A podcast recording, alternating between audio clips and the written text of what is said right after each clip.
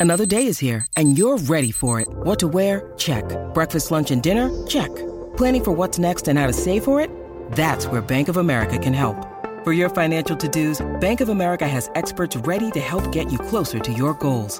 Get started at one of our local financial centers or 24-7 in our mobile banking app. Find a location near you at bankofamerica.com slash talk to us. What would you like the power to do? Mobile banking requires downloading the app and is only available for select devices. Message and data rates may apply. Bank of America and a member FDIC. Want to witness the world's biggest football game? Head to iCanWin.com.au, predict Australia's score with a crystal ball, and it could be you and a friend at the FIFA World Cup Qatar 2022 semi finals, all thanks to McDonald's. Maccas, together and loving it. TNC's apply. Deck maintenance isn't fun. Move the furniture and barbecue, sand and prep, paint, seal, or get a low maintenance Trex deck. The only colour fade you'll have to deal with is watching the sunset. Trex, the world's number one decking brand. Continental Tires, AFL Trade Radio. The early trade for tyre power. Family safety is never up for trade. Uh, hello and welcome, and a very good morning to you. It is Continental Tires AFL Trade Radio. We're here with you for the next two hours with a big show coming your way. All the news, all the debate, your talkback calls, and you can join in the conversation with us whenever you like. One 23 55 48. Stephen Silvagni is going to join us after 8 o'clock if you've got a question for the fullback of the century. And of course, very experienced Liz boss doing some great work on the late trade with Nobes and also Damo. You can send that through. And we're going to have another edition of Truth or Spin as well as everything else that's going on. To debate all this with me is the goal kicking champion from the Essendon Football Club, Matthew Lloyd, is his name. Lordo, good morning. Good morning to you, Kano. And uh, feels like tensions are building at Clubland. Like you get to this Yes. point where, you know, what's going to go with Dunkley, what's going to happen with Luke Jackson, uh, Brodie Grundy, Horne-Francis. There's so many just up in the air. And there's also tension between you and Sauce. So I'm looking forward to that at 8 o'clock. I've been on footy classified with Sauce and I've seen the uh, side of him where i- when he's not happy, he goes hard. So uh, and it seems Okay. like he, what, he's taken exception to something you've said, and I heard him Yeah. last night with Damo saying he's looking forward to going head to head with you this morning. What's that I, about? I don't know what it's about. Well, the the people that have been featured in Truth or Spin, Lordo, aren't happy. I don't think. There's, there's, they're, Okay. They're, they're not that, that that have been featured on our sort of revolutionary segment that we've done that now has an excellent new song to go with it, very catchy. And we featured Sauce yesterday, and we are, we played his audio on Paddy Dow, and, and Sauce thought that he was a, still an AFL player, and I sort of said, oh, that's a bit of spin. I don't think Oh. Paddy Dow is an AFL player, so I don't know if that's what he's unhappy think, uh, about. Maybe Damo was winding him up too in the back. Of course he was. Of course he was. But I, I had that written down as well off the top this morning. Mm. Relations getting testy. Yeah. So you and I hadn't spoken before the show, but that was sort of the, the, the, the spot that I wanted to start. Before that, though, I want to ask you a question about the new Twitter situation. So Hmm. yesterday, I'm not sure if you're aware, but you can now subscribe to a different version of Twitter.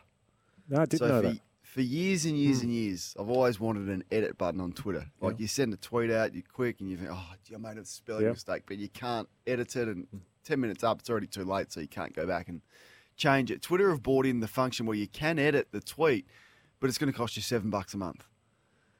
And I signed up to this yesterday. Did now, you? there's some other Mickey Mouse sort of features behind it. You're supposed to get different access to top articles, and there's all a couple of other gimmicky things. But is it worth it? Is Twitter Blue worth it for seven dollars a month? Oh four one nine one eight seven three two three. And and Lordo, you're pretty um, sensible with your money. Well, with me, Kano, so I, I use Twitter a lot for information, but I reckon I've tweeted twice in about two months. you don't tweet, do you? No, I don't tweet. No, and I don't get engaged with people in Twitter. Uh, I'll, I'll I, I use it for my work, but yeah, I don't tweet very often. So for me, it's not really worth it. But for you, I reckon it is, Kano. Uh, Or it would be for a journalist like a Sammy Yes. Edmund or Tom Browne. Tom Browne. Critical for those because you can't afford to. Yeah, yeah, you don't want to make mistakes if you're tweeting that often. No, there's been a couple, yeah. yeah, a couple of journos that have just gone a bit quick Yeah. this year, and we've all done it. And I'm sure they would have loved that edit button rather than the delete button. So, all right, oh four one nine one eight seven three two three. Uh, perhaps a list for next week for you. Yeah. The uh, the AFL football figures that do engage Hmm. with um, with fans and trolls on Twitter. Roko would be number one. Tim Gossage. Tim Gossage. but uh, that's what I like about you, Kano. You're never too sensitive. But uh, I, someone's even texting us saying Matty Rendell was into you, Corn. Get some audio Oh, so we could get the Jono and uh, Will Willem out the back there to get that because I'd love to hear what Matty Rendell. You two going head to head would be great radio. I would have thought. Yeah, we've gone head to head a couple Mm. of times. I do, I do respect Matty because he has a strong opinion and he's not afraid to put it out Mm. there. So anyway, Sauce is coming up after eight o'clock. But yeah, the relationship between Mm. the clubs, Lordo, is sort of where I wanted to start this morning, and the threats have been coming. So we're we're nearly a week into the trade period. When's it finish on the twelfth of October? So not a lot of Mm. time left. It's sort of by this time next week, it'll all be finished. The prospect of the Dogs walking Josh Dunkley through to the preseason draft is unlikely for me, but I'm not surprised that these threats have started. Well, Kano, it's going to be later on for my list. Standoffs, the great standoffs, and some some Love it. Some have eventually got there, some haven't. Uh, but but real strong standoffs where they don't get there is what my list is going to be about. And this is an interesting one. I reckon the dogs were fuming, absolutely fuming when Brisbane parted with selection 15 for points. And I think that's what's triggered off this frustration from Sam Power and the Western Bulldogs to have this talk. The last thing you want to be doing is walking Dunkley through to the preseason draft because you end up with nothing. But it feels like, you know, the last thing they want to do is satisfy Brisbane with what they've asked for. So for those just catching up, Brisbane uh, also, you know, there was a deal where they wanted. Uh, I'm just tra- tracking this. Western Bulldogs would get to you know uh, pick uh, their first pick, which is Brisbane pick 19, Kane, uh, Yep. and plus a future first rounder. When the Dogs wanted pick 15 and a future first rounder, but the Brisbane Lions want some picks in return back for that, rather than the two straight picks uh, like the uh, Taranto deal. So they want a Taranto type deal, whereas the Lions are playing hardball with wanting stuff back in return. So um, Essendon sit there with pick four in the preseason draft with a heap of money. So they would be the club that could potentially get Josh Dunkley for a short term deal, maybe. Uh, well, and he considered it, didn't he? Yeah. Um, a, a, a couple of seasons ago, and he was almost well down the track of, Mm. of wanting to go before that broken da- that broke down. And I was listening to Stephen Silvagni speak about Essendon um, yesterday and the lack of a big bodied midfielder. So I mean, Yeah. he'd, he'd walk straight in there perfectly. So that that would be the risk for them, but. The only winners out of that would be the Bombers, who get him for nothing other than the salary that they have to pay him, and they've got the money to do that. You know, Brisbane lose, and also the Western Bulldogs lose, so that doesn't doesn't really help them. So I doubt whether that will be the case. So that's that's one of the standoffs and topic of your list. I wasn't aware of that. Look forward to that a little bit later on. And the other one is uh, Geelong and Collingwood. So the, the the big news yesterday was broken by that man Matty Rendell. He said that Collingwood, sorry, Geelong have offered Collingwood pick 38 for Ollie Henry which seems a bit insulting, doesn't it, from from the Cats? That, that's the right word to describe it. Uh, that is insulting. So uh, I think if you're, yeah, that, that is one where you're walking through to the preseason draft. If he didn't want to be there, I'm sure he'd rather be at Collingwood than North Melbourne. Uh, so yeah, I think that that's one that unless Geelong, uh, I think Geelong need to part. I think there are clubs, Kane, who are expecting Geelong will have to part with pick seven if they want Tanner Bruhn and uh, Ollie Henry to join their club to just to have get a couple more picks around that. You know, give up pick seven, get a couple of picks in the teens, uh, maybe for that pick seven to Yep. to be able to uh, get those deals done. Tensions building, so Dogs in Brisbane, Geelong and Collingwood, GWS and Richmond over Jacob Hopper, although we're expecting that to be done, and also GWS with Geelong because apparently the offer for Tanner Bruhn hasn't been reflective of you know the selection that he was taken only a couple of seasons ago.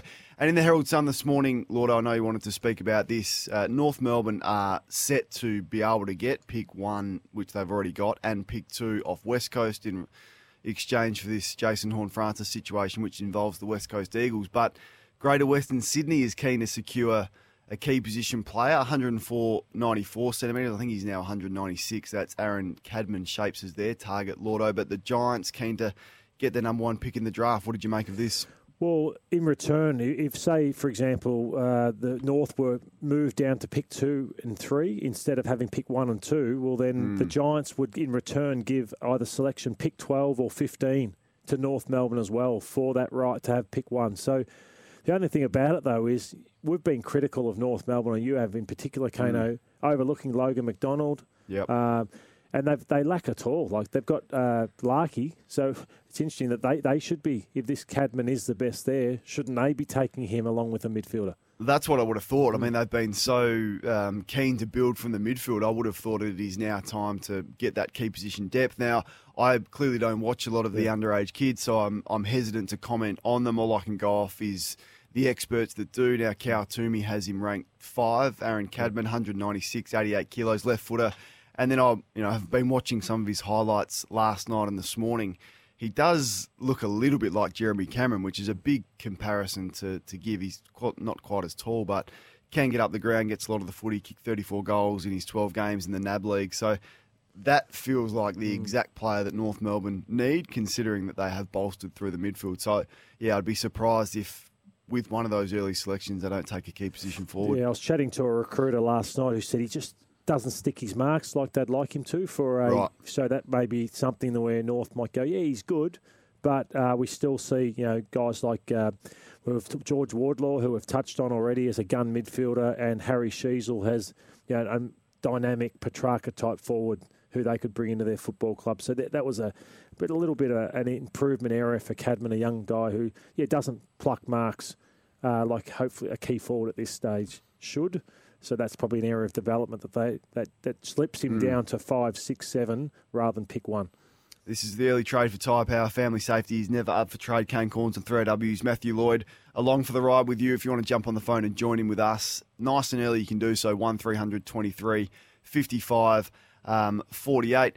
This audio from Brendan Goddard yesterday was um, was interesting. So I just want to have a listen about the, the breakdown, perhaps of, of relationships, or, or make of this what you will, as how he sees himself versus St Kilda and the Bombers.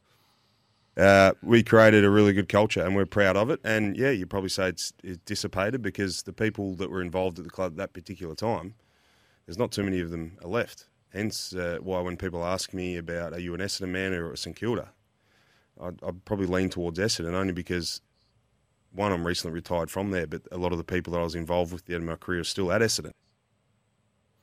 What did you make of that? I, I would, if you asking me the question of how you know, I saw from the outside Brendan Goddard, you know, which you know, camp would, would I see that he was in? I'd say he's a St Kilda player, but mm. were you surprised to hear that? Uh, yeah, I would too. In terms of how I view Brendan, he, he was a fantastic player for the Bombers, but he won a best and fairest there, and and things. But yeah, the, the, the health, the days of St Kilda, like when they were at their best, I picture Brendan Goddard, Nick Riewoldt, Dal Santo, mm. Lenny Hayes. It's a yeah. wonderful, wonderful time. So yeah, there, there, may be some yeah relationships when you when you leave the way Brendan did. Uh, there would have been some heartburn, I suppose, between him and some people at St Kilda. So you probably understand why he maybe has more affection there. But yeah, you'd hope he, as time goes by, yeah, I didn't love my last few years at the Bombers, Kano. But yeah. as time goes by, no, you do. You think of the good times. I only think of the great times I had at Essendon, and hopefully that happens for Brendan in time with he and the Saints. Yeah, we spoke about the Saints on the back of Geoff Walsh's comments uh, on SEN that they have been largely irrelevant. Brendan Goddard spoke about the St Kilda's culture. Yeah, so to answer your question, yeah, it's changed a lot, and I think they do need to improve that culture. Um, and respectfully to a lot of the people and players involved, particularly the players, they they don't know what a successful culture looks like because they haven't been a part of it just yet. So it's hard, and that's one of the reasons I think why they got Geoff Walsh in. They've got a, you know, it's it's some people question the review that they got David Noble in to do, but I think it's healthy to continue to review your club and your organisation regardless of results to continually just try and get better. Yeah, that, that would be a club that I'd be worried about throughout this trade period. Speaking of a reasonable game prior to the, the, the, the, situation unfolding or opening the trade period with, with the Goey and others and the desperate need to get elite talent in, Lordo, but it doesn't mm. feel like St Kilda are going to be able to achieve much in this trade period, which is a little bit depressing for those Saints fans looking to perhaps improve next year. Yeah, I think Brendan, everything he said there is, is correct. They don't. A lot of them wouldn't know what uh, winning culture is, and I say the same about Essendon. Um, mm. Yeah, I was having a good chat to Michael Hurley at the Crichton Medal the other night, and Michael walks away having never won a final in his time, and so a lot of those guys like Zach Merrett and Darcy Parish, they don't know what that winning culture is. There's a lot in the same boat, and we sit here trade period and Henry wants to go to Geelong and Bruhn wants to go to Geelong and Bowes wants to go to Geelong, but St Kilda isn't an attractive place. Essendon's not an attractive place. There's a lot of clubs in that same boat as we sit here now, but that can change in the years to come. Yeah, would you say the same about the Blues? The Blues. Uh, I think Like the players, like Cripps hasn't played Yeah, in a oh, final. yes, Walsh yes. hasn't. You know tho- those those gun players that haven't had that individual success, but for some reason we're more looking at the Blues with Mm. rose-coloured glasses, thinking, okay, well they've had a Michael Voss had a big impact, and there were elements of the game that we loved this year, but in the end they they capitulated and Yeah. weren't able to get it done. So perhaps they don't understand that winning culture sure. either. Yeah, you, we saw that what they did in that last month, the games that they lost, was uh, because they didn't uh, really know how to win, and I think that holds them back. If they had a Scotty Pendlebury in their team or a Joel Selwood, they win. They win a game or two of those, and might be worth playing some of Michael Voss's speech later in the in this program. He was good. He spoke so well at the best and fairest night around how he's viewed this season. And how he's looking towards next year. It was, I want to play Kano. That's how good it was. I know words are only something, Yeah. but uh, yeah, he spoke so well, and that's hopefully what he can bring to Carlton with his experience of playing in big finals. Yeah, uh, I think uh, that's one of his real strengths is his ability to motivate Yeah. and you know captivate the playing group. No doubt about that. Uh, this text coming through, Kane. Have you heard David King's comments regarding Jason Horne-Francis and the trade? It is is it strong words or hot air for the fans? Uh, We'll we'll chase that down. I'm, I'm sure we'll be able to find that audio from David King. I actually haven't heard it, but that would have been on Fox Footy, so that will be easy to find. We'll play that later on in the show. Nathan's in Bendigo. What would Port Adelaide have to give Geelong for Sava Ratugolea? Lordo, now Ratugolea has had a medical with Port Adelaide. He has now named them as the club of choice. I love it for Port mm. Adelaide because one of the key things I needed they needed to achieve was some key defensive depth from their tools, and he's named them. But in terms of what they'd have to give, not much. I would have thought. You know, a pick in the in the forties probably. Oh, yeah, it's interesting. I'd expect more. I think, Bit uh, yeah, I'd more. I think because they want to keep him. He's under contract. Uh, I know he was at, wasn't in the best twenty-two at Geelong, but he'd be in the best twenty-two for a lot of sides. Kano, so Lordo, Geelong just offered Collingwood 38 Yeah, for Henry. true. But they I- can't be demanding too much more for a fair point. Ratugolea. And someone has just texted in. They didn't put their name down. Pick 18 for Henry. Future first for Bruhn. And we keep seven for Jhye Clark. What do you think from Daz? I like that from Daz. That's about that. Is, that is right and that is fair. And I think Ratugolea, um, 33 from Port Adelaide, Kano. I think they need that though for Rioli, the Rioli junior Rioli trade. But I think 30 pick about 33 would be about right for Ratugolea. give you the latest on Jason Horne-Francis and Port Adelaide and their view on it a little bit later on. And this text coming through would a mid season trade week be beneficial as opposed to split buy rounds? All clubs have the same weekend off and have a trade week, then showcase on the big screen state of origin type games with all the under 18s and potential draftees. I don't subscribe to a mid season trade because I think the best clubs get it done now. Hmm. I mean, the best clubs have the same rules to establish the best list that you can right now and, you know, equate for all the different scenarios. You might lose a ruckman halfway through the year. Okay, what ruck depth do we have? We might lose a, a player um, through the midfield. Do we have enough midfield depth? So I, I think the best clubs cover all those scenarios now, and a mid-week trade period is a get out for those clubs that have made errors at this time of the year. Wouldn't surprise me if we get there. Uh, to be honest, I think the Gillon AFL would McLachlan, love it. yeah, seems to to be uh, up for it. But the hard part is how hard is it to get trades done now? Uh, Hmm. Consider and then what would it be like in the mid-season period? It'd be pretty difficult. Yeah, it's amazing. Like Adelaide have known about Izak Rankine Mm. for, for months now, and still taking time to get that deal done, and they're haggling over future fourth round pick swaps. It's Mm. ridiculous, really. It's going to mean nothing, but. Hopefully for the Crows, they get that Rankine deal done today. And this is a Saints fan. I'd be happy if they don't do anything after the mistakes that we have recently Hmm. made. We are up and running.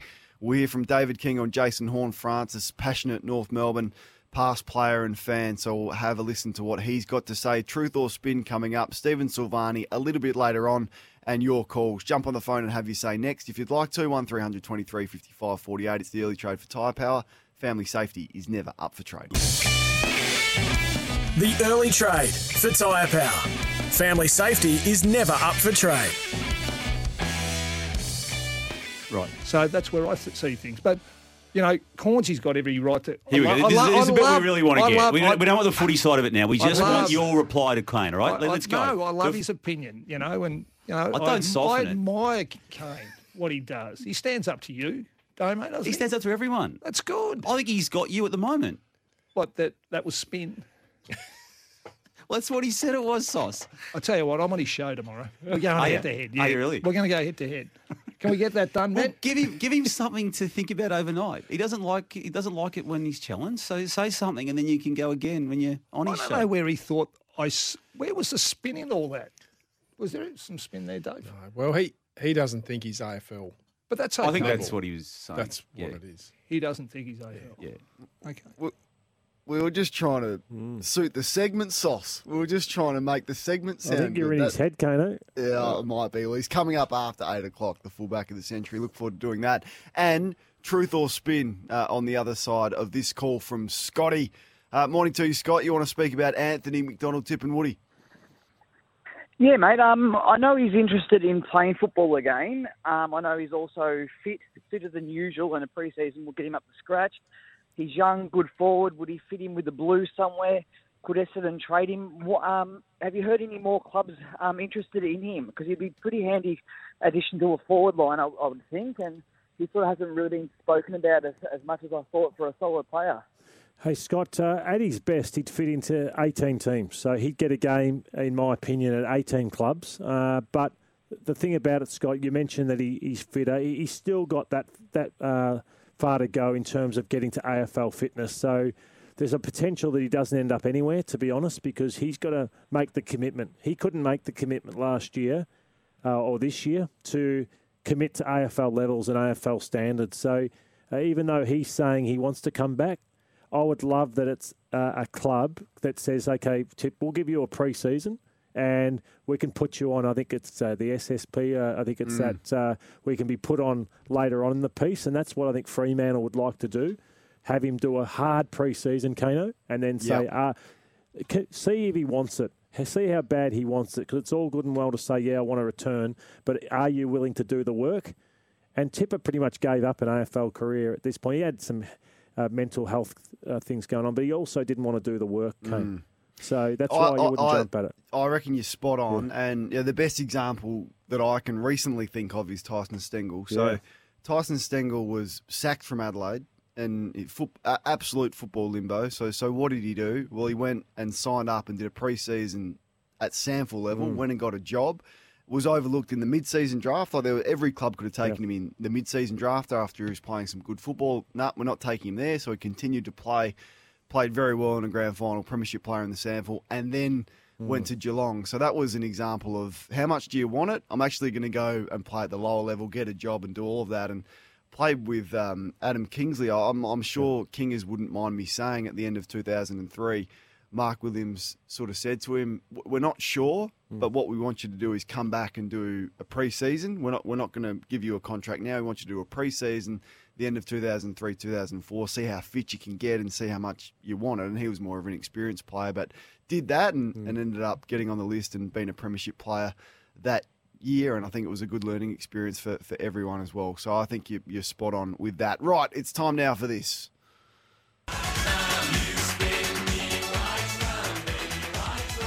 Yeah, it's making a few waves, Lordo. Melbourne aren't happy. Sauce isn't happy. So it's where we play a bit of audio. We ask you whether that is truth or whether it is spin. And there has been a little bit of spin thrown around from some clubs during this trade period, and there continues to be. Uh, I want to have a listen to Matty Rendell on the offers coming from Geelong to uh, Collingwood and also the Giants for Henry and Bruhn. Geelong have offered Collingwood 37, or was 38, I think now, for Oliver Henry. It's way unders, way, way, way unders. They are lowballing Tanner Bruhn, a pick 12 as well. So they want to keep hold of their 18 and supposedly their 7. Uh, obviously, GWS wants something in the for next year with the with the uh, sorry Gold Coast Suns with the Bowes one. So they hand over. So you got they've got to give something back for next year. Don't quite know whether that'll be, but it'll be at least a future f- second, I would say, for Geelong uh, for that deal to get approved. Okay. Even though the AFL know it's, it's just It's a salary dump, Yes, as, as we know. So, So- so, so, but Bowes and Pick Seven go to the Cats, and are you going to say that's Future that's done? second. That's done. future second back. Yep. But I, I'm not so certain they want to give up that either. So Lordo spin from Geelong that they think they can pull all of this off with giving up not much.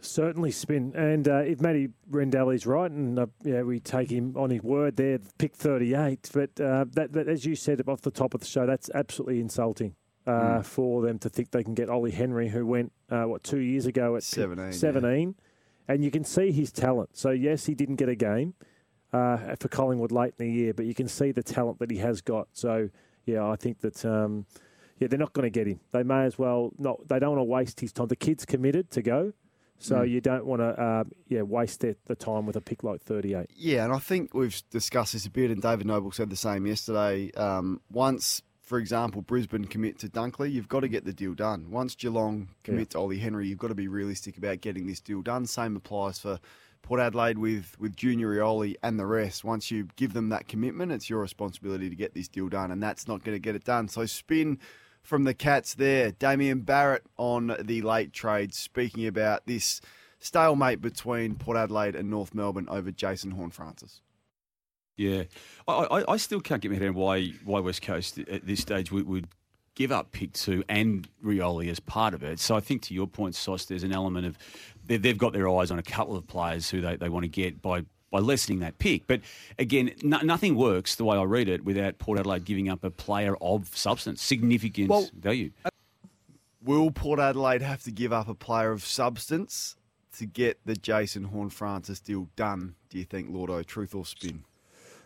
I'll say truth from Damo because uh, Dan Houston's name got brought up yesterday. Yep. Uh, so it, it, if players are starting to be mentioned, uh, well, I think there's a bit of truth to that. What do you think, Kona? I don't think there's a single Port Adelaide player that, apart from say, you know, a, a fringe player like Riley Bonner that wants to play at North. So I think it's Mm. going to be difficult for North Melbourne to get anyone of substance. Now, so Damo's words was substance, so you don't include Riley Bonner in there. He, would be talking about a Houston or a Butters or a Georgiades or a, a Wines or someone like that. So I think it's highly unlikely that anyone of substance wants to play at North Melbourne, and I still think it happens um, with draft picks more so than players. But uh, it's going to go down to the wire, you would think. Uh, Matty Rendell speaking about other clubs' view of Geelong this trade period. Andrew Mackie's doing the uh, trading, I think, for the first time, Yep. and not Stephen Wells. Um, there's a few clubs not happy with how they're going about their business. With Andrew Because- Mackie. Uh, well, the Wellesley just got deals done, and they were all like win-wins, and that's what you want. But He, he could hold out though too. I'm, I I'm mean, he- hearing that a lot of um, a lot of clubs are complaining that clubs want win loss this year. Oh. So not much happened last year. So it was relatively quiet, and everyone. But geez, they've got their they've, they've been those list managers been sitting there for two years, uh, conjuring up all these deals, and now they want win losses, and that's not going to work. It's going to blow up. Is it important for other clubs to view you as fair? Truth or spin, Lordo? Should Andrew Mackie, if that's if that's the case, and other clubs are unhappy about the way Geelong are going about it, and clearly there would be an, an element of envy about this of the success that they've had.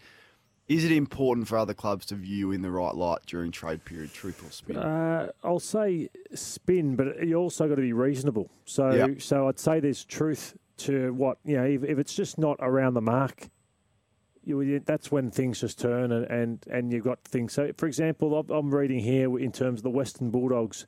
Uh, Brisbane will say now, okay, uh, we, we'd like a player, a player or two, but at the moment, Rhys Mathieson's the only one being put up. Well, that, that's not being reasonable. No. if, if you want Josh Dunkley, you've got to be willing to go, okay, we want Dunkley. So Yeah. you, you can't have everything. So let, let's give up. Surely there's a, uh, yeah. And so, for example, Hugo Ralphsmith. If Mm. you want Jacob Hopper and Adam Kingsley says, I want Hugo Ralphsmith, well, I'd be willing. Oh, Mm. Hugo was, I coached him at Haileybury. I love Hugo, and he might not want to go. But still, you'd be willing to do that deal, wouldn't you? To to get Jacob Hopper into your footy club. So they're the type of things that I reckon you've got to be willing to do as a club. Wayne Schwass probably want to stay at North Melbourne. But if they say, hey, if we want Shannon Grant, we have to give Wayne Schwass, well, you do it. Mm. And I think it was a great win win for the clubs over, over the history of Sydney and North Melbourne. Yeah, I, I think you summed that, that, that up pretty well. One three under 23, 55, 48. And once again, once you commit to that, you got the responsibility mm. to get it done. Sam Edmund with the big story yesterday about the negotiations breaking down between the Dogs and the Lions over Dunkley. I can tell you that the Western Bulldogs, as of last night, are prepared to let Dunkley go through to the preseason draft. And I don't say that lightly, but such is their frustration over a lack of progress with the Brisbane Lions on a suitable deal. If he slides through to the open market, the Dogs also, the other thing I was told, is haven't given up hope of taking him back. They're more than happy to call his name out and he can come back if he wants to. The Lions are in such a delicate position with wanting their cake and eating it too when it comes to Dunkley and Ashcroft and Fletcher that it has made this Dunkley trade enormously difficult. And the Dogs are perhaps a tad irritated that the Lions knew all year that these kids were coming through and they probably haven't adequately prepared for that, and yet they have committed to taking Josh Dunkley. Truth or spin that the Dogs would walk Dunkley through to the preseason draft? I'm saying spin. I, don't think there's any prospect of that happening. It it happens rarely. Um, I, I played with Nick Stevens at the end of 2003. Wanted to get to Collingwood.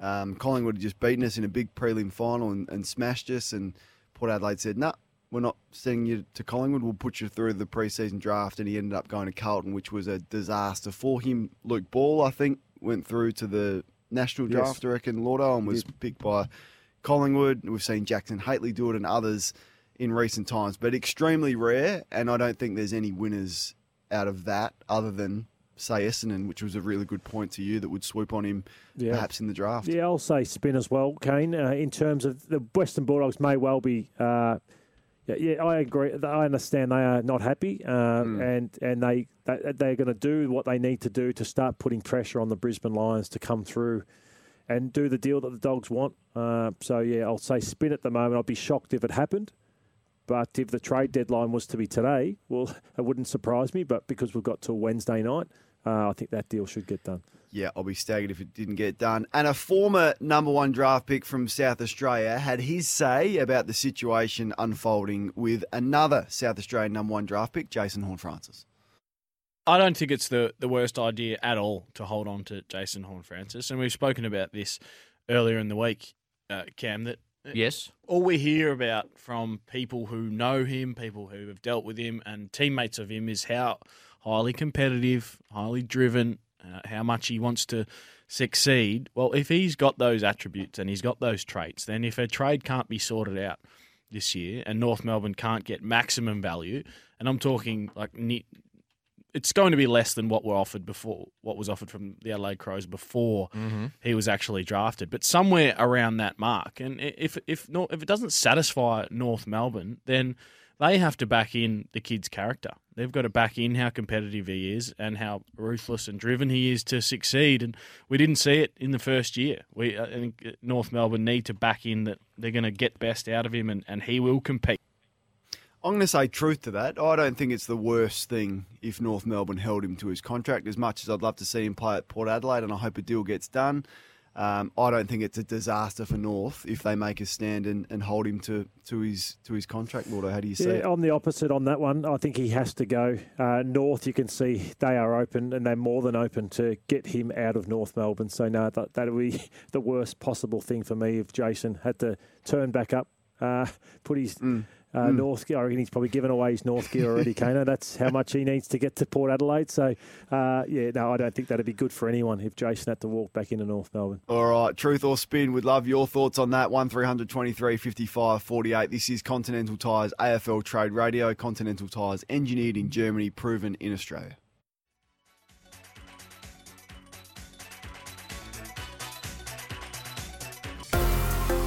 A trade news update for Beaumont Tiles. Hey Tilers, need stock fast? Beaumont Tiles are ready to help with over 115 outlets stocked up. Uh, there's no doubt there's plenty of news around for Beaumont Tiles. Hey, Tilers need stock fast. Beaumont Tiles are ready to help with over 115 outlets stocked up. Ryan Daniels in Perth from Channel 7 is reporting that the Rory Lobb deal to the Western Bulldogs is yet to develop. The current offer of pick 30 from the Dogs has been rejected by Fremantle. If that offer uh, remains, Lobb would remain at Fremantle. Of course, they have been speaking a strong game. I said it was spin. Lordo thought there might have been some truth to the fact the Dockers could hold him. Uh, the Dockers want a pick between 15 and 22 for their contracted forward. And holding up the proceedings, according to Ryan Daniels, is the standoff between Josh Dunkley and the Brisbane Lions. And the Jack Bowes pick seven deal to Geelong and Gold Coast is now likely to include a future second round pick heading to the Suns.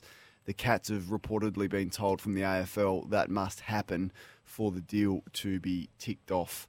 That was the news for Beaumont Tiles. Let's go to the phones. Max has been waiting patiently. Good morning to you and welcome to the early trade, Max. Got you there, Maxie.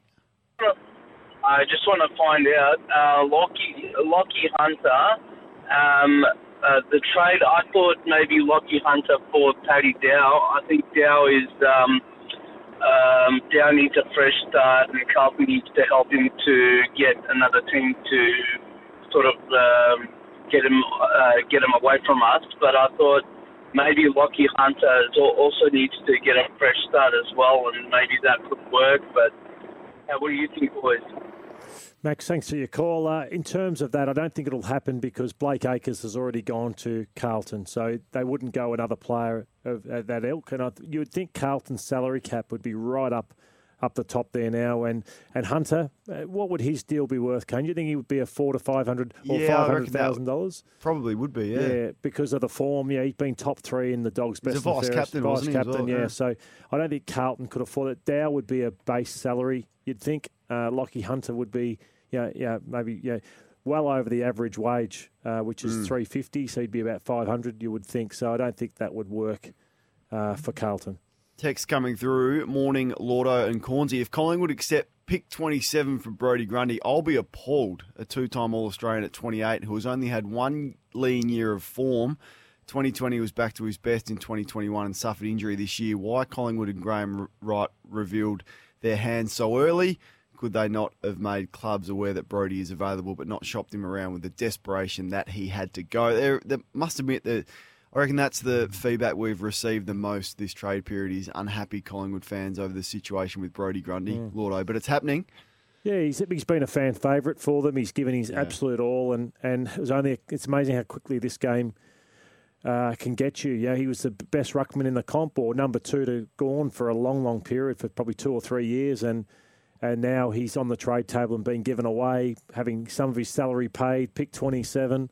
Uh, so that that de- desperation to get him off the books is why pick seven will probably be around the mark. And uh, you asked me what Sava Ratugolea was worth. I said a pick in the 40s. Lordo, you're a bit uh, less than that. This text, Kane, take your port bias cap off. Sav is a big key position player. We did all the development. Well, he can't get a game at the Cats, and I think it's a bit rich for then Geelong to go and say, well, other players are worth pick 38. You know, 20 year olds that were taken pick 17 two seasons ago. So I think that was where they would see him. But in the end, I'm not really going to haggle over hmm. a pick. You know, if it's 30 or if it's 40, doesn't really matter at times. I think we can overrate draft picks. But he'd be critical for you going forward, wouldn't he, Port? Because uh, you know, time will tell. He's only played the one game at AFL level at centre half back. It was a good one against West Coast, but his form had been good in the seconds doing that. But it's exactly what they need, Port Adelaide, isn't it? I- I'm not sure they can win a premiership. Uh, with what they've got, you know, McKenzie and Aliir Aliir and these guys trying to hold down the Mm. Yeah the Yeah. big big forwards. Clurey. Yeah, no, Yeah. hundred percent. It's a it's a massive need for them, and one that I think that they desperately need to, to do. So you know, if it's if it's a, a pick a little bit early on than that, just to get it done, then I would encourage them. Uh, to do that, I did read in the Herald Sun, Lordo, about uh, Big Peter Wright and renegotiating a deal at um, at Essendon after winning the best and fairest. And once again, the ridiculous situation where Gold Coast have actually been paying some of Peter Wright's wage, if if you read that to be correct. So um, Gold Coast were paying up to hundred thousand dollars of Peter Wright's four hundred thousand dollars salary. But what a bargain player! And I wanted to ask the question about. Now we speak a lot about players who earn big money and perhaps have been overpaid, and we touched on that yesterday. But oh four one nine one eight seven three two three the best value players in the game. Blake Acres going to, to Carlton on three hundred thousand is is an absolute mm. steal for me. Peter Wright kicking fifty three goals, being paid only three hundred grand mm. from Essendon is an absolute bargain. Tyson Um, Stengle. Tyson Stengle, mm. you know. Atkins at Yeah. Geelong. So th- those those players that are absolutely crucial, but don't take up a large chunk of your salary cap. Oh four one nine one eight seven three two three. If you want to jump on and send us a text, we'll hear from David King on Jason Horne-Francis. Uh, I've had a few texts asking for us to play that. We'll do that next. You are listening to the early trade. It's for Tyre Power. Tyre Power's free safety check ensures your car tyre is safe. Get the power with Tyre Power. If I was for Henley Homes, build a Henley solar powered all electric home and save up to 70% on your energy bills. Buy Henley Completed Home and move in now. Henley Completed Home selling in Mickleham and Tarneet. Henley.com.au. If I was, I'll go quickly first. Reading in the Herald Sun today, page 93. Melbourne has been urged to accept Fremantle's best offer of pick 13 and a future first round pick for Luke Jackson and get on with the business of securing Brodie Grundy. If I was Melbourne, I wouldn't be accepting Fremantle's best offer of pick 13 and a future first round pick for Luke Jackson, considering he's the most valuable prospect on the trade table for this whole time. And that is not fair, I don't think. Pick 13 and a future first, which would be around the same. So, two late first round draft picks for Luke Jackson, I don't think is fair value, Lordo. So, if I was Melbourne, I'd continue to hold out and look for a little bit more. I'm with you. Yeah, I don't think it's enough. I think there has to be something inside the top 10 uh, yeah, this year uh, for them to trade uh, Luke Jackson. Mm. If I was Colin Young, I'd be nervous, Kane. Because uh, you just got to be careful when you keep putting players up uh, and you, yeah, got to get the deal done. So for Rory Lobb, like he's got a lot riding on this. So he's got last year it happened, didn't get done. This year, uh, he's got already a partner who's living in Melbourne. But uh, if, you've got to know that the dogs are going to satisfy here uh, because uh, imagine him having to go back there two years in a row. And Rory Lobb getting a bit of a reputation that he keeps putting his hand up every year. How many times has he changed clubs or Mhm. looked to change clubs? So that's you got to manage your players smartly in this situation. Um, so yeah, I think he's got a lot. Got to make sure this deal happens. I'd be client. really nervous as well. Mm. Um, yeah, Bobby Hill last year as Yeah, as well, well. D- demanded a trade and, and couldn't get that done. So the best player managers Mm. that they, don't go public until they know that they can get these deals done. So yeah, we'll wait and see. Um, and I'd be nervous as well. Righto, over to you. Tom is in Williamstown. You want to speak about Brad Scott, his appointment at the Bombers. Tom, do you like it? Oh, mate. Uh, g'day, Lloydie. G'day, uh, Cornsey. How are you, boys? Um, Good. Oh, Lloydie, I've never been happier with the club, mate. I know people are going at uh, Dave Barham. I think it's totally unfair, bro. If it wasn't for Barham, mate, we'd be stuck with Ben Rutten. We'd be going into this year. He'd be grabbing people like the Goey and all these other players, bringing them into that environment. You know how much guts it took for Barham to get the board off, to get put his put his name in, you know, next to that, and employ in look past James Hird and the baggage, go against all that and bring in a great coach like Brad Scott, who's been so good when he's spoken so far. He has preached what I wanted to hear. We're not entitled. We might be a big club with a good history, but he hasn't banged on about it, and he's not going to the trade, bringing in wash players. I'm just, I've never been happier, Lloyd. And with, I know people are angry at Barham, but get on board, support him, mate. You know what I mean? I reckon he's done a, a magical job, even though with this CEO rubbish, how many people are allowed to fish around people's uh, face? Why would you look up his church? You know what I mean? Like, who would do that? Tom, I agree with uh, a lot of what you're saying because it has taken a lot of courage for David to you know do what he's done to you know have you know make a decision to be the leader to have uh, four board members leave, uh, move on the, the president or who's still on the board in Paul Brasher, CEO, uh, change the coach because he's seen you know not much change at Essendon, and the results not really improve. Yes, he's made some uh, poor choices. I thought the Rutten, the what that handling was uh, poor by David. Uh, also, you know, this has been embarrassing, uh, the situation with the CEO. So he hasn't got everything right, but I'm with you in terms of what he's been trying to do to, for the betterment of uh, Essendon and seeing some change because of the lack of success and the mediocrity over many years. I think David has been frustrated and he decided, okay, I'm going to try and take take a stand to see if we can get some different uh, standards and behaviours. And I think leading to Brad Scott is a big upgrade uh, and, and a real win, despite the embarrassment of the last three or four days. And I saw Kane. There was talk of Andrew Muir, uh, who owns the Mighty Muir's chain. He's on the board, and that there was some who uh, sort of uh, hopefully pushing for him to potentially uh, take charge. For some who Mhm. are agitating against David Barham, I just hope that doesn't happen because. Where is the club again, starting again with new leadership? More instability. More instability, yeah. Yeah, a lot of text coming through on those uh, bargain players. Uh, John Newcombe's getting uh, a lot of nominations from those Hawthorn fans. Jack Crisp is a player who's an absolute bargain. Uh, Toby Nankervis is getting a mention as one of the most underrated players and bargains. Three-time premiership player, got him for nothing and wouldn't be paid a whole lot. Tom Hawkins says Scott isn't on that much coin um, versus his performance. So thank you for those texts coming through. Daniel's in Pascoe Vale. You want to speak about the Bombers also, Dan? What's your thoughts?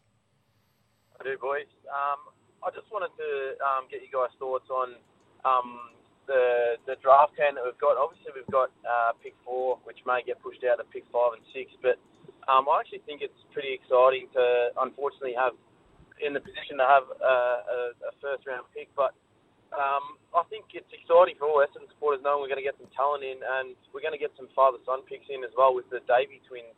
Um, and then if uh, Tipper comes back as well. Um, you know, it just it hopefully will breed a, a, new round of excitement around the club. Obviously, there's a lot going on at the moment, but if uh, Dodoro can nail a couple of picks for us and um, give us uh, something to look forward to for next season, um, I definitely think uh, we're on the up. It's all he can do, really. I think it's been a frustrating time uh, for Essendon and Adrian because he really hasn't had a hand to play with when you haven't mm. had a coach up until last week and yeah, what went on last week that didn't help. You know, when Jack Bowes is walking through the footy club, and then the same day, uh, you know, the CEO gets uh, moved on after 30 hours. Uh, you can't really do too much, or, or, why would an established player want to actually come to your football club? So it's about the draft, and Brad Scott, that's where he's wanted to go anyway. But uh, yeah, pick pick four, and, and you're right, uh, Alwyn Davey Jr. Uh, would be ranked around the 20 to 25 mark. Yep. So uh, he'll he'll be a good inclusion. And Jayden uh, Davey has had an ACL injury this year, so I'm not sure where he'll fit in, but he'd be more a, a later selection, I would have thought. Right, David King was on Fox Footy. He spoke about uh, the North Melbourne player Jason Horne-Francis wanting out.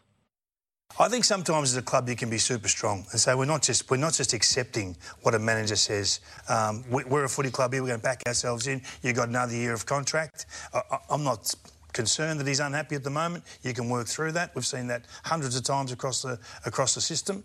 Uh, if the deal's not right, th- there's no need to do it. It's it's a big it's a big investment from the Kangaroos. Pick one last year. Yeah. You know, there's there's enough going wrong this year to say, right, hang, hang on, enough's enough. As a football club, we're taking a stand. Yeah, differing views on that. Lordo says uh, the best thing for the Kangaroos is to trade him now. I don't necessarily disagree with David King there. I, don't think it's the worst thing if North Melbourne hold on to him. I think Jimmy Bartel and Adam Cooney have said similar, but other people say, nah, uh, trade him now while his value is at its maximum. North fans, you can have your say on that. Would you be disappointed if they didn't trade him, or do you think they should make a stand and hold him to that contract? 1 323 55 48. Stephen Silvagni is going to join us on the early trade next. It's for Tyre Power. Family safety is never up for trade. Yeah, it is the early trade, and you can have your say on 1 323 55 48. There's a lot of text messages coming through, which we'll get to now. Uh, the boys last night said the Pies could be interested in Matt Crouch if Tom Mitchell doesn't happen, Lordo. Uh, are they the only ones interested to make Hawthorn nervous and make them pay more of his contract or want less in return, says Matt. There has been reports over some interest on Matt Crouch. I'm not sure he should be a priority at Collingwood, even if they don't get Tom Mitchell. So, um, yeah, anyway, we'll wait and see how that plays out. But we have the fullback of the century joining us. Of course, you'll hear him on the late trade with Damien Barrett and David Noble. Stephen Silvagni is his name. Sauce, good morning. Good morning, Kane. How are you? I'm good. And you, you're not happy with me? oh, I just want to. What, what have I done to you? have you? Have you? We were laughing yesterday. Have you recovered from your run? No, well, you haven't done you haven't done anything to me. We we do have a segment. I'm not sure if you've listened to it or whether you've just read the headline sauce. But truth or spin, we believe that there's a lot of spin oh, right. at these times, and we use your audio as an example on Paddy Dow. I called it spin that he's an AFL right. player, sauce.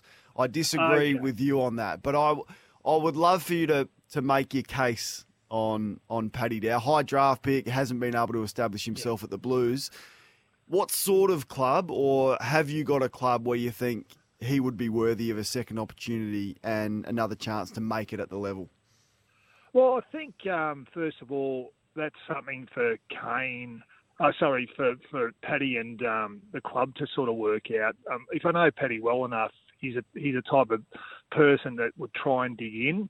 Um, and look, my my view on it, and I think uh, the piece that you might have um, heard was when a, a new coach and group of coaches come in, they can sometimes have a different mix that they'd like to see, particularly in through the midfield, and and that happens. And um, you know we, we've seen that over time, but often you know you get to an end of the year and they go through the review and you have your exit meetings and they may say you're not in the best 22 you're going to be, it's going to be tough to get a game. But then for some reason the following year you find yourself that you work hard and you get through the pre-season and you find a spot. And a classic example of that was I mean at Carlton was Matty Kennedy who was delisted last year and then pretty much six seven games in he ended up getting a four year deal. So um, things and, and that was a new coach coming in. So um, you can turn around. And I think it's just it's it's littered with um, examples of that over time, and particularly my time sort of as a list manager. And I, I've been I've been um, you know part of the processes where we've actually told um, players to maybe look elsewhere, and there's been no interest for whatever reason, and then the following year um, you know they're, they're, in your best 22, and you, you're going, geez, thank God we didn't uh, we didn't get him out of the club. So, but obviously, you know, it, it works for some uh, players as well to go to other clubs. You know, you see Will Will Brodie's gone to another club who's mm. who's you know had a really good season. So, but I, I really think um, that Paddy Dow is an AFL player. Um, he has struggled to, to get through the midfield uh, purely because of what Carlton have brought in in Hewett and also Cerra. And Matty Kennedy sort of jumping up, which was probably unexpected the way he played um, this year. As, as a list manager, the, the, role of analytics now, now you're a couple of seasons or two or three seasons removed from being yep. in the cut and thrust of it, but it would have started to infiltrate the data and the recruitment and influence your decisions. How have you seen that uh, play a role and come into fashion, I guess, in this space? Yeah, it's more so. I, think from a from the AFL, and you, are looking at um, you know the senior team. They and, and I'm, we're just purely looking at the mid, midfield. You're looking at the mix, and um, you know they'll they'll dig in to say, well, when we've won stoppages, who's been in there? Um, mm. You know, so they'll they'll look at their their four players, obviously the ruckman or the three players that have been in there. They're the ones when those three players are in there, we win it. You know, seventy percent of the time, and um, so they they they dig deep into all of that. So there's no doubt all that's come into into play. Um, so uh, hence why you know, I, I, guess coaches like a different mix in there, or, or they, they, like a particular mix in there, and some players get pushed out. Hey, Sauce, uh, Jack Bowes draft year, uh, you would have been at Carlton where you was the list boss at that time. Yeah. I was going to ask you, when you do your rankings, do you remember where you had Jack in that draft year, what position you would have had him?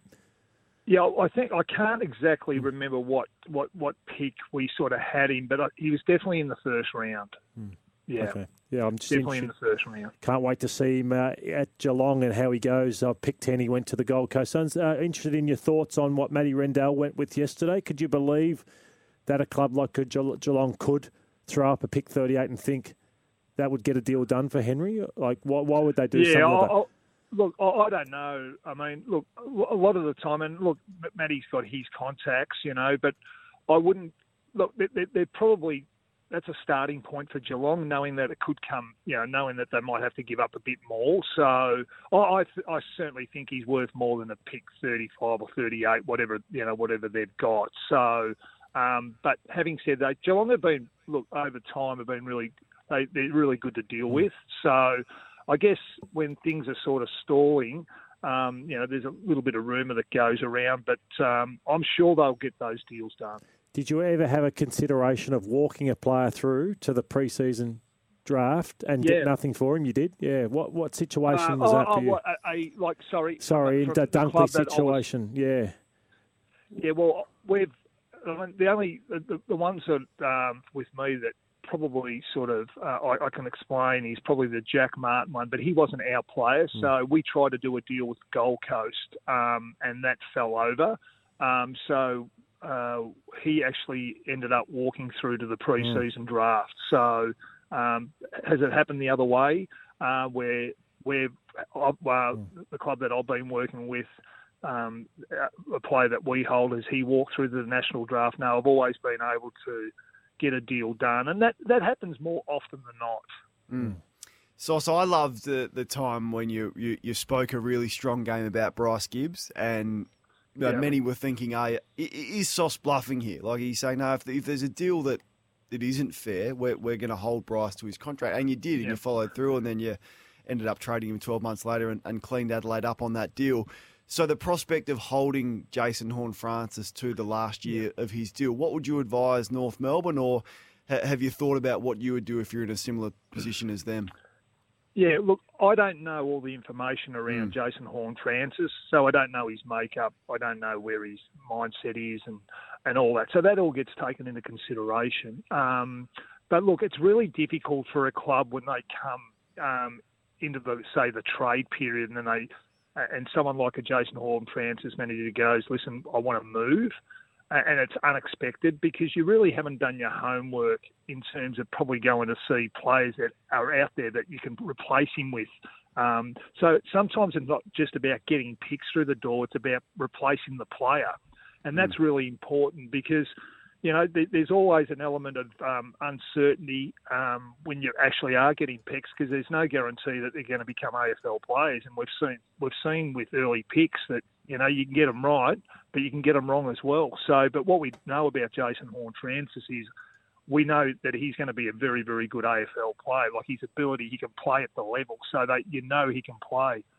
So all I'd be saying from from North's point of view is that um, you know, and, and this is where the manager comes into play.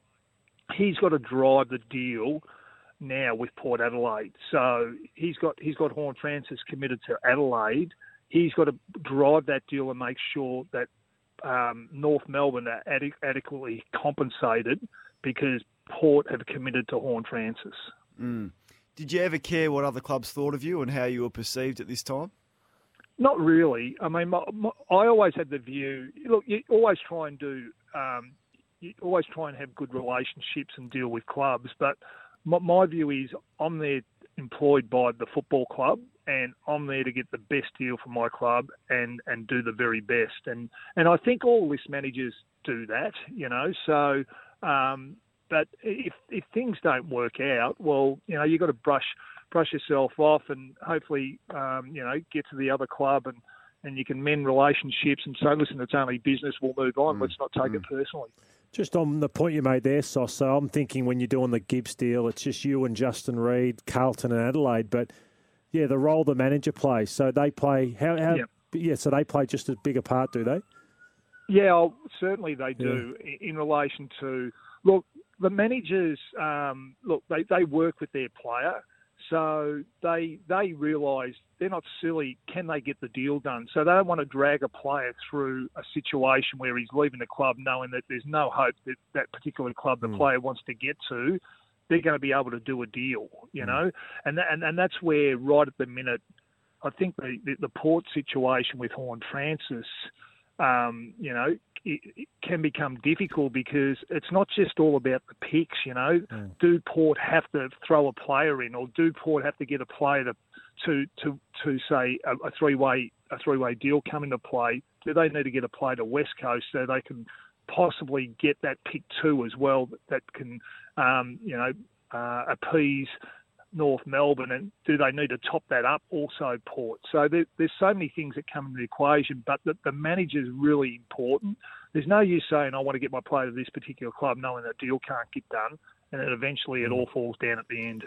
Sauce, we've got so many texts coming through this morning. Angry Collingwood fans saying 27. Surely it can't be right, and we can't be copying that for Brodie Grundy. But is that just the position they're in because uh, Melbourne would know the situation uh, of Collingwood and that they're the only club involved in the deal? And yeah, how do you see that one? Yeah, I, I think it was sort of common knowledge throughout the, the AFL industry that Grundy was that, that deal was that if you're going to take a fair bit of his wage, that you know the, the, it was going to be a second round pick. So um, I'm not 100% sure on, on that information, but that was the word sort of going around. So um, you know, do you look at it? Is it a bit of a salary cap dump? Sure, sure it is. But look, all, all I'd say, excuse me, to to Collingwood supporters, um, in isolation, that deal doesn't look great. But I, I guess from a club point of view, at the end of the trade period, you look at what's come in and what's come out. So you may sort of have, you may be behind on some deals, but you might be in front on the others. So I think we've got to analyse with um, the pies at the end of this trade trading period. Have a look what's come in and then what's gone out, and then make make a decision then. Uh, Sauce, outstanding as always, mate. Appreciate you jumping on and giving us your insights. All good. Thanks, Kane, and I hope we're okay. Uh, we are very, very tight, you and I. And I look forward to tuning in this afternoon as well. Must listen, Matty Rendell, David Noble, Stephen Silvagni, Damien Barrett, the best team in the business with the late trade this afternoon, continuing to drive the debate and the discussion around this trade period. If you want to have your say on the other side of this, you can do so. Also, a big list coming up, Lordo. Uh, just just a tease again for us for our, our new listeners. Well, standoff. So there's a fair few going on right here, right now with uh, Lobb. We've got Jackson. We've got uh, Dunkley. So plenty of standoffs going on. So I'm going to say, look at the best standoffs I've seen in trade period. It didn't eventually go the player or the club's ways.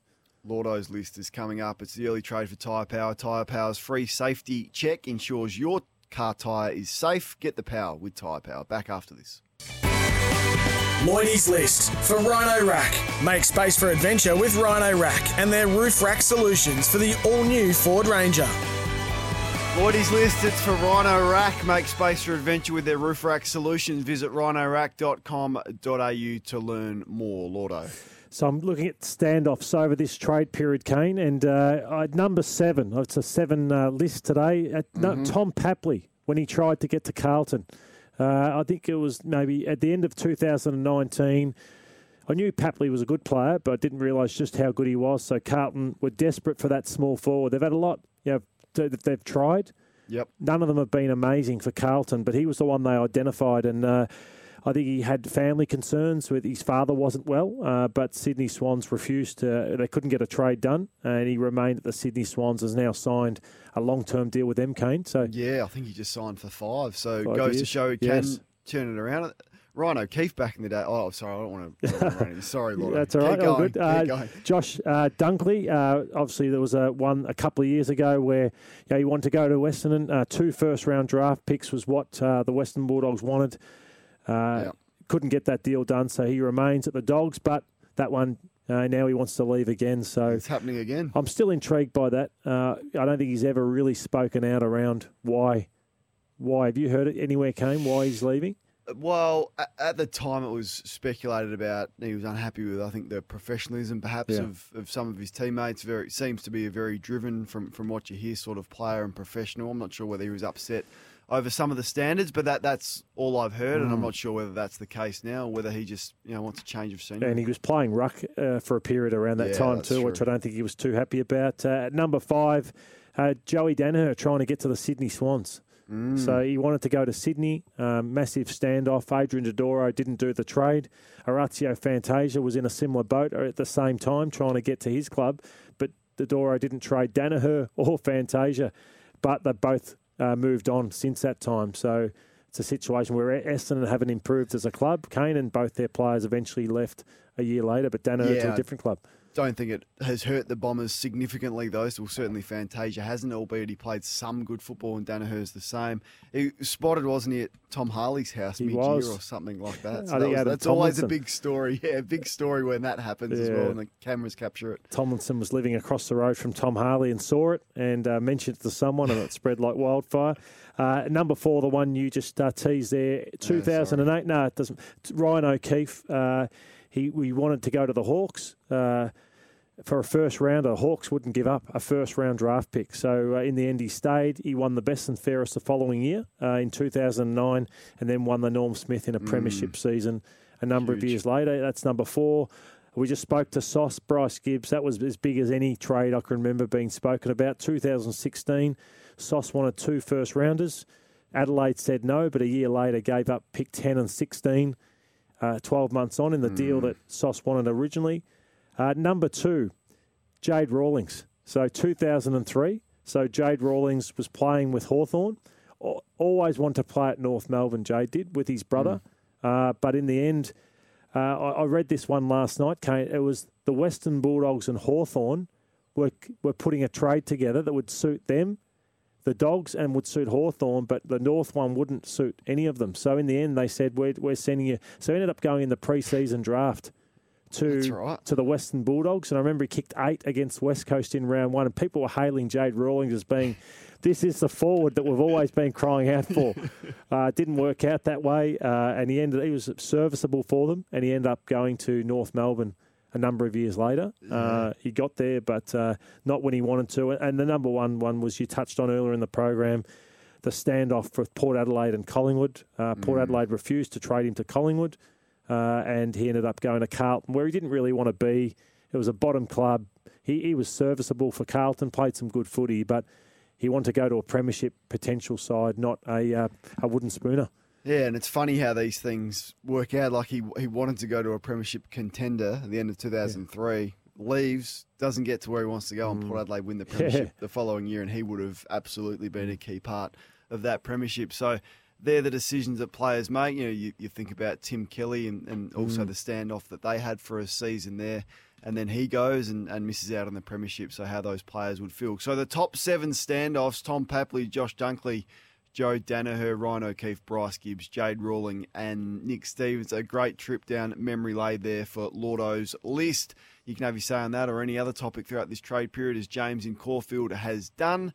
You want to speak about Jason Horne-Francis, James? Good morning. guys. Yeah, I just kind of, um, it looks very similar to back when Dangerfield, uh, Geelong were really going hard for Dangerfield in Adelaide, and um, it probably took them a fair few years to actually get that through. But I just see the kid at, at his age now, I'd be looking at, um, you know, similar players at Port Adelaide that are the, are the similar age, and because he's really going to keep the club relevant for another five years. I know when Danger came, we were looking at how good he would match up with Selwood, how good he'd match up with Hawkins.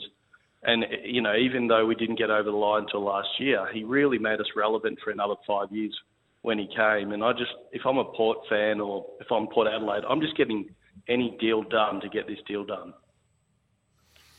The hard part, though, James, is the players who don't want to be part of it from Port Adelaide. So, you know, there may come a time in five, ten years' time where it doesn't matter, and you just send players to the club, even if they're not um, they're not uh, agreeing to it. Kane, do you reckon we'll ever get to that point? point, and would you want that in our Well, I- game? Yeah, I, I think I would. I think Yeah. the power is is too heavily favoured in, in favour of, of the, the players. Like for, for Rory Lobb to say, I want to go, Hmm. uh, there's 10 Victorian teams, but I'm only going to go to one.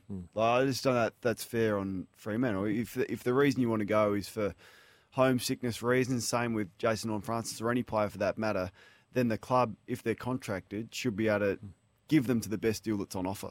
And that would make it a bit more equitable. But that, that would be my view on that one. And you can have yours. Uh, there's a lot of text coming through this morning. The fact that Ken Hinkley is out of contract after next year, does that mean he said he wants to go all in on the trade period to make sure they have their best chance to win the premiership? Says Matt. Oh, absolutely, there would be some of that. I, I think there would be some of that with Damien Hardwick as well. Like, it's not. Damien Hardwick doesn't care about seven years for Hopper and Taranto because the last three or four years he's probably not going to be at Richmond. He's probably not going to be at Richmond for 20 years. So you want to go all in. But I'm not that critical of, of Ken being keen to get 19 year olds in. Um, that that wouldn't that wouldn't faze me at all. But the coach's role in this, Lordo, you know, for someone like a Brett Ratten who's under pressure, Luke Beveridge under pressure, Damien Hardwick not under pressure, but would absolutely want a fourth premiership to put him in the, the complete upper echelon of coaching history. There would be a role in that somewhere. Yeah, some coaches get heavily involved. Some coaches say, okay, this is the time for the list manager. That's their grand final time. It's their Melbourne Cup time. So just leave them to it. Uh, so that that's what may happen. Clarkson might be the type, he's in everything. And then other coaches like Damien Hardy, he might go study, study this time of year uh, Mm. and, and improve himself. Uh, I missed one, Kane. Love this text. Best standoffs. Remember Cam McCarthy? Uh, he wanted to get to Freo That's from the. Giants.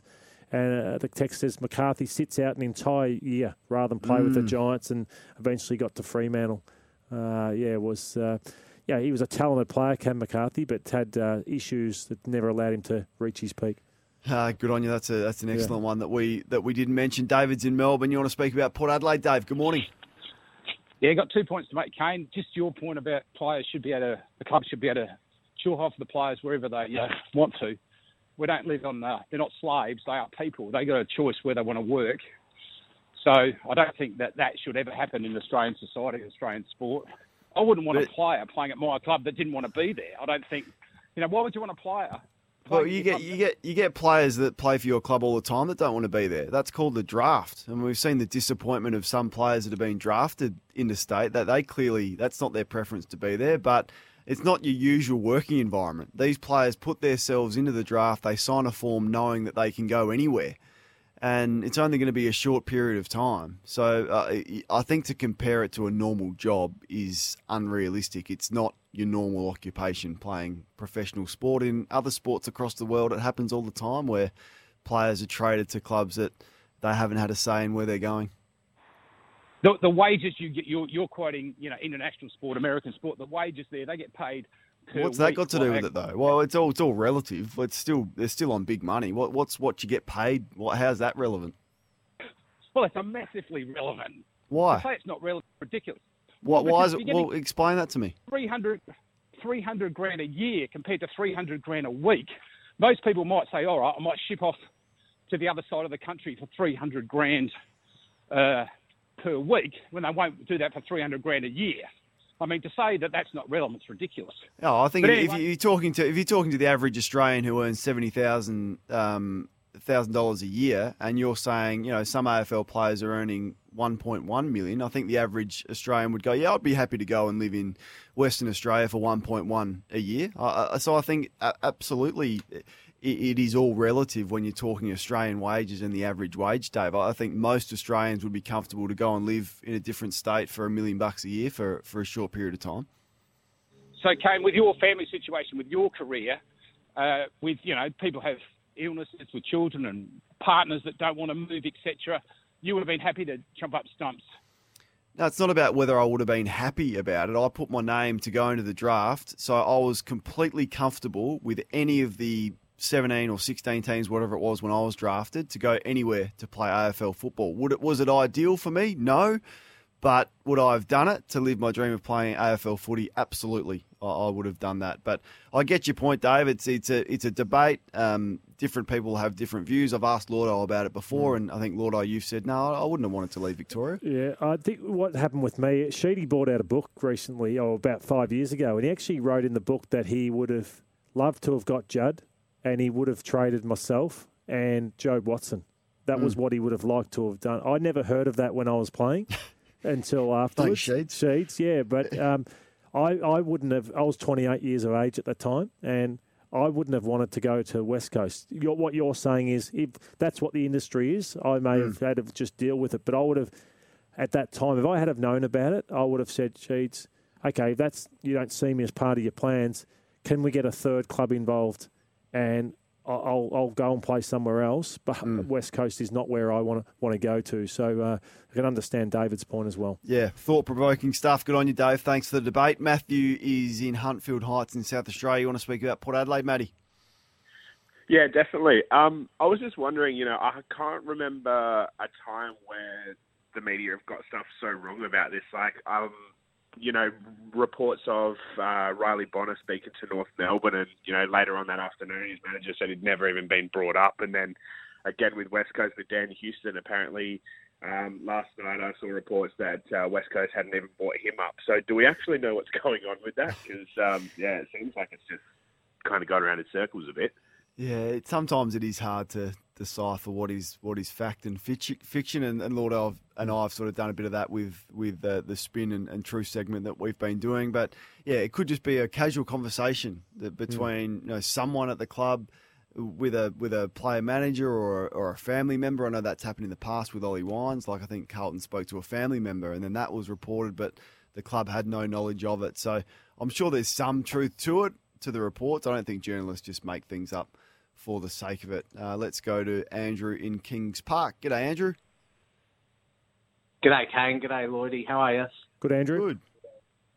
Um, I just wanted to ask a question in relation to the Next Generation Academy and the father sons. If you had um, father sons playing in the Next Generation Academy, that that are father sons. How would they get drafted? Would they get drafted as next generation academy, or would they ne- get drafted as uh, father sons? Because obviously, I think with father sons you have a little bit more advantage than a next generation academy in terms of where the picks fall. Hey, Andrew, father son overrides Next Generation Academy. So, say, for example, there's a boy by the name of Cameron McKenzie who's from Brighton Grammar. He's in the St Kilda Next Generation Academy. Uh, so, in, in the past, so now it's uh, they're going to phase that out. They're going to phase that out. So, he, he's a top 10, top 15 selection.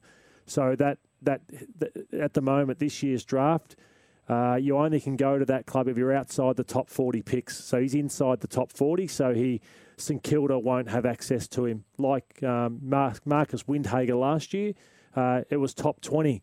He had to fall within the uh, you know, top. If you're inside top 20, you couldn't go there. Marcus went pick 40, so he could go to St Kilda.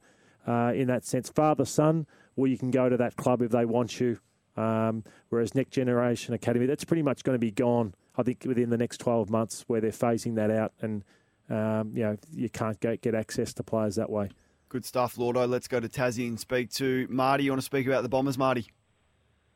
Yeah, go boys. Um, just a little bit wondering. uh, Essendon obviously would have a, a lot of salary capped space. Who in the future is there going to be suspended on that we need? Obviously, a decent, well, not a decent forward. There's no disrespect to Peter Wright, but we need another forward to help help our younger guys out, and also probably another midfielder. Um, Harms would have been all right. I would have thought as a bigger body in there with help Dylan Stewart, which I thought played some good games in the back end of the year. I'm just wondering who in the future can we target, and now Mackay sort of signed up. Uh, so well, Mackay signed up. I thought you know Ben King would have been a great one for the Bombers, but he recently signed. I don't think he signed a long term deal at Gold Coast, so perhaps that's one that they could could look at. But those big forwards are starting to come off the market. So Bombers fans, who would you like to target out there? Maybe Toby Green could be gettable in 12 months' time. This is the early trade. It's for Tyre Power. Family safety is um, is never up for trade, and all the news of the day for Beaumont Tiles coming up after this. A trade news update for Beaumont Tiles. Hey Tilers, need stock fast? Beaumont Tiles are ready to help with over 115 outlets stocked up. Yeah, the news is for Beaumont Tiles. Hey, Tilers need stock fast. Beaumont Tiles ready to help with over 115 outlets stocked up. The current Brisbane captain Dane Zorko was on SEN Queensland and he was asked about the potential recruitment of Josh Dunkley. Josh is a fantastic player. He's just won their best and fairest. I understand the price tag that comes with that. Um, what the Bulldogs are saying is they are prepared to let him walk to the preseason draft, which then enables any club to come in and, have and swoop and, and pick him up, Mm. which we, you know. Um, Then, it, then it becomes a bidding war. yeah, it could- yeah. exactly right. Um, so ideally, we'd love to get the deal done before five o'clock today. Um, I would have thought, but I'm sure our recruiters have got things in the pipeline ready to go. Um, they would have accounted for all these scenarios. Um, so to answer your question, I still don't know the system, but I, I'm confident that the powers to be at our club will get um, Josh Dunkley over the line. We'll be able to secure Will Ashcroft and Jasper Fletcher and um, Jack Gunston as well, which I think with the Dan Day compensation pick, we should be able to send something Hawthorn's way for, for the Jack Gunston deal. So um, it always gets a little bit messy like this. They do talk it up. There's plenty of, you know, fireworks going everywhere, but ultimately at the end of the day, I think both parties will be happy and the deal will get done. Dane Zorko, in a roundabout way, confident that they will be able to get everything they need to get done at Brisbane. And Damien Barrett has reiterated reports that he expects one of Lachie Whitfield or Nick Haynes to depart the Giants. In addition to Jacob Hopper, he he went on his AFL Daily Pod to say that this morning. And if you you want more questions around that, Damo will be back for the late trade a little bit later on. But that that's going to be a big story, Lordo, the, the Nick Haynes and, and Lachie Whitfield one. If if one or both of those depart. Mm, absolutely huge. And you know, what must Adam Kingsley be thinking that he takes that job, and you just have to take any opportunity you know you can get when you're sort of Adam Kingsley looking for a coach like Adam Yze. Yeah, they're hard to get these jobs, but you walk in, you lose Taranto, you lose Hopper. Uh, Tanner Tanner and now uh, I, I don't think Haynes would have a taker. The money that Haynes is on, I don't think he'll have a taker in this trade period. So, but then you lose, in my opinion, Lachie Whitfield. Someone should jump at Lachie Whitfield. I would imagine. I'm not sure. about the Bombers? Uh, well, he'd be wonderful for, for Essendon. I think he the way I reckon Whitfield could play for another. Uh, six, the way Whitfield moves Mm, and plays, he hasn't been banged up. He could play for six or seven years. Uh, so I think he'd be a wonderful pickup for, for Essendon or any other club uh, looking for a hard running power. The way the game's played, he's perfect, perfect. So yeah, he's the one I think um, should find another home if they're willing to part with him. Yeah, no, I agree with that. St Kilda also should be in the mix for Lachie Whitfield, you would think. So watch this space. Damo back on the late trade later on on Trade Radio. Mike's in Geelong. G'day, Mike. Hey, hey guys, how you going? Good, Mike. I've just, I've just got a quick one, just with the Hawks with their pick six, and I'm, you hear about Freo trying to put two first rounders to Melbourne with 13 and a future, and I'm just wondering whether it might suit Hawthorn to go into that due to next year's draft being a lot stronger. We're, we're at the bottom end, you know, the way it sits, so we're going to need those extra picks, and one one pick this year or two picks over the next couple of years. I just want to get your opinion where you think that might sit. Yeah, it's hard to know, Mike, when, and, unless you know the the full strength of the draft, which the Hawthorn recruiters would. That they may think that you know someone like that that Cadman is is available potentially at their pick six or seven, so they may have their eye on a player such as that. They've been, you know, clearly their strategy is to go to the draft, which they've done in the last couple of years. Or you're right, they might see next year's draft as a bit stronger and, and try and split those picks. I don't know, and, and I'm not sure how they would view the draft, but they would have all that information. Uh, Andrew wants to speak about the Bombers. He's a big Bombers man. G'day, Andrew. Yeah. G'day, fellas, and uh, thank you for uh, letting me on. Um, look, the three I I listed three players on, and uh, you know this is, might be pie in the sky stuff, but I would I'll be still going after Cam Rayner and Toby Green, and I'd go for Whitmore, and I'll be going for anybody who I, I'm not sure about the key forward. There's not that many out there which I would uh, go for, so maybe you had to go for the draft for that. But we need Essendon needs to be aggressive, and they need to ask the questions, and need to get stable, and they can chase these players and offer them the dream. Um, you know, the dream is to go out to Tullamarine. You know, it's there. Uh, but um, yeah, so Cam Rayner, Toby Green, and and Lachie Whitfield um, would be the ones I'd be going for ASAP. And I, I know that the other two are locked away this year, but yeah, Whitfield, if he's gettable, my goodness. Rayner, You know? Kane asked the question of Danny Daly, the, the head of football at the Brisbane Lions, and Rayner loves Brisbane, and Brisbane love Rayner, so that, that one I don't think is going to happen. Uh, in terms of Whitfield, a text has come through. Clubs would be all over Whitfield if he didn't cost $1 million a year for the next five years. No one is taking that contract on, but we can see what Geelong have done with Bowes. You can spread contracts across, and I believe he can play for longer. So that's what you can potentially do. Um, take on the money, and the Giants may be willing to pay some of it as, as that deal, considering how much pressure they are under with their salary cap. Yeah, and he's not far off being worth a million bucks a year. Like we, we sort of get your heads around what these players are going to earn, and certainly what they're they're set to earn in the future. I mean, Brodie Grundy's a million dollars a Mm. year. So, so if Grundy's a million, I'm not saying that's fair and reasonable, but Lachie Whitfield for the attributes that he's got, he's not far. You know, if he's 850, Hmm. you know, it's not not that far off. Um, and uh, his name, sorry, we'll, we'll get back to that, and we'll finish off the show on the other side of this. Equipped for anything is coming up next, and still got a time for sneak a couple of texts or a couple of calls in from you. One 23 55 48. It is the early trade. We'll be back to wrap things up after this. Equipped for anything for Coates. We're more than hire. We're equipped for anything. Head to coates.com.au. Equipped for anything is for Coates. We're more than hire. We are equipped for anything. Head to coates.com.au. You might play a little bit of audio from Brett Deledio, who's moved into the player management space. One of his clients is Adam Tomlinson.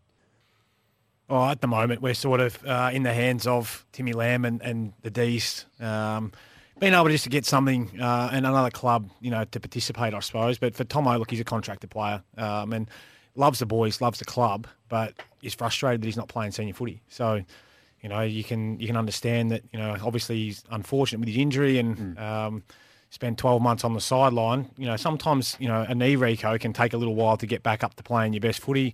Played some solid footy this year, one of the best in their VFL um, in the in the flag that they won. But you know, Tomo wants to be playing senior footy at the at the age that he is. But um, look, if someone comes, we'll we'll entertain and have a look at it and see whether it works best for both parties. But essentially, um, you know, he's contracted and you know happy to stay there if nothing comes about. You can understand that frustration, can't you, from him? Yeah, unfortunately, uh, yeah, he's just as you touched on, he's a backman, uh, and there's Lever and May and uh, Petty who are in front of him. But um, Adam, Adam Tomlinson, the best game I ever saw him play one day, he played on Nick Riewoldt at Marvel, Mm, and he ran with Nick Riewoldt all day. So he has a huge engine, uh, Adam Tomlinson, but uh, he just lacks the tricks. He lacks the speed. He lacks the agility uh, that you need. Uh, probably the creativity a little bit. So fortunately, it looks like he'll just have to go back to Melbourne and try and force one of those players out of the side like a Petty, but it doesn't look like he could because um, they're, they're all good quality players there. Yeah, Tom McDonald did something similar. Was out of favour, wasn't true. he, prior to the premiership, and, and came back mm. super fit and just forced his way in through performance. I'm sure Adam Tomlinson could do the same if he sticks at the D's. Lord, I have a great weekend. We'll be back for the last week next week. Look forward to doing that with you. You too, Kenneth. So we'll see you from 7 o'clock on Monday morning. Have a magnificent weekend, everyone. Trade Radio's got you covered. Continental Tires, AFL Trade Radio. That is, they're engineered in Germany, proven in Australia. Stick around all day for the best team in the business. We'll be back on Monday.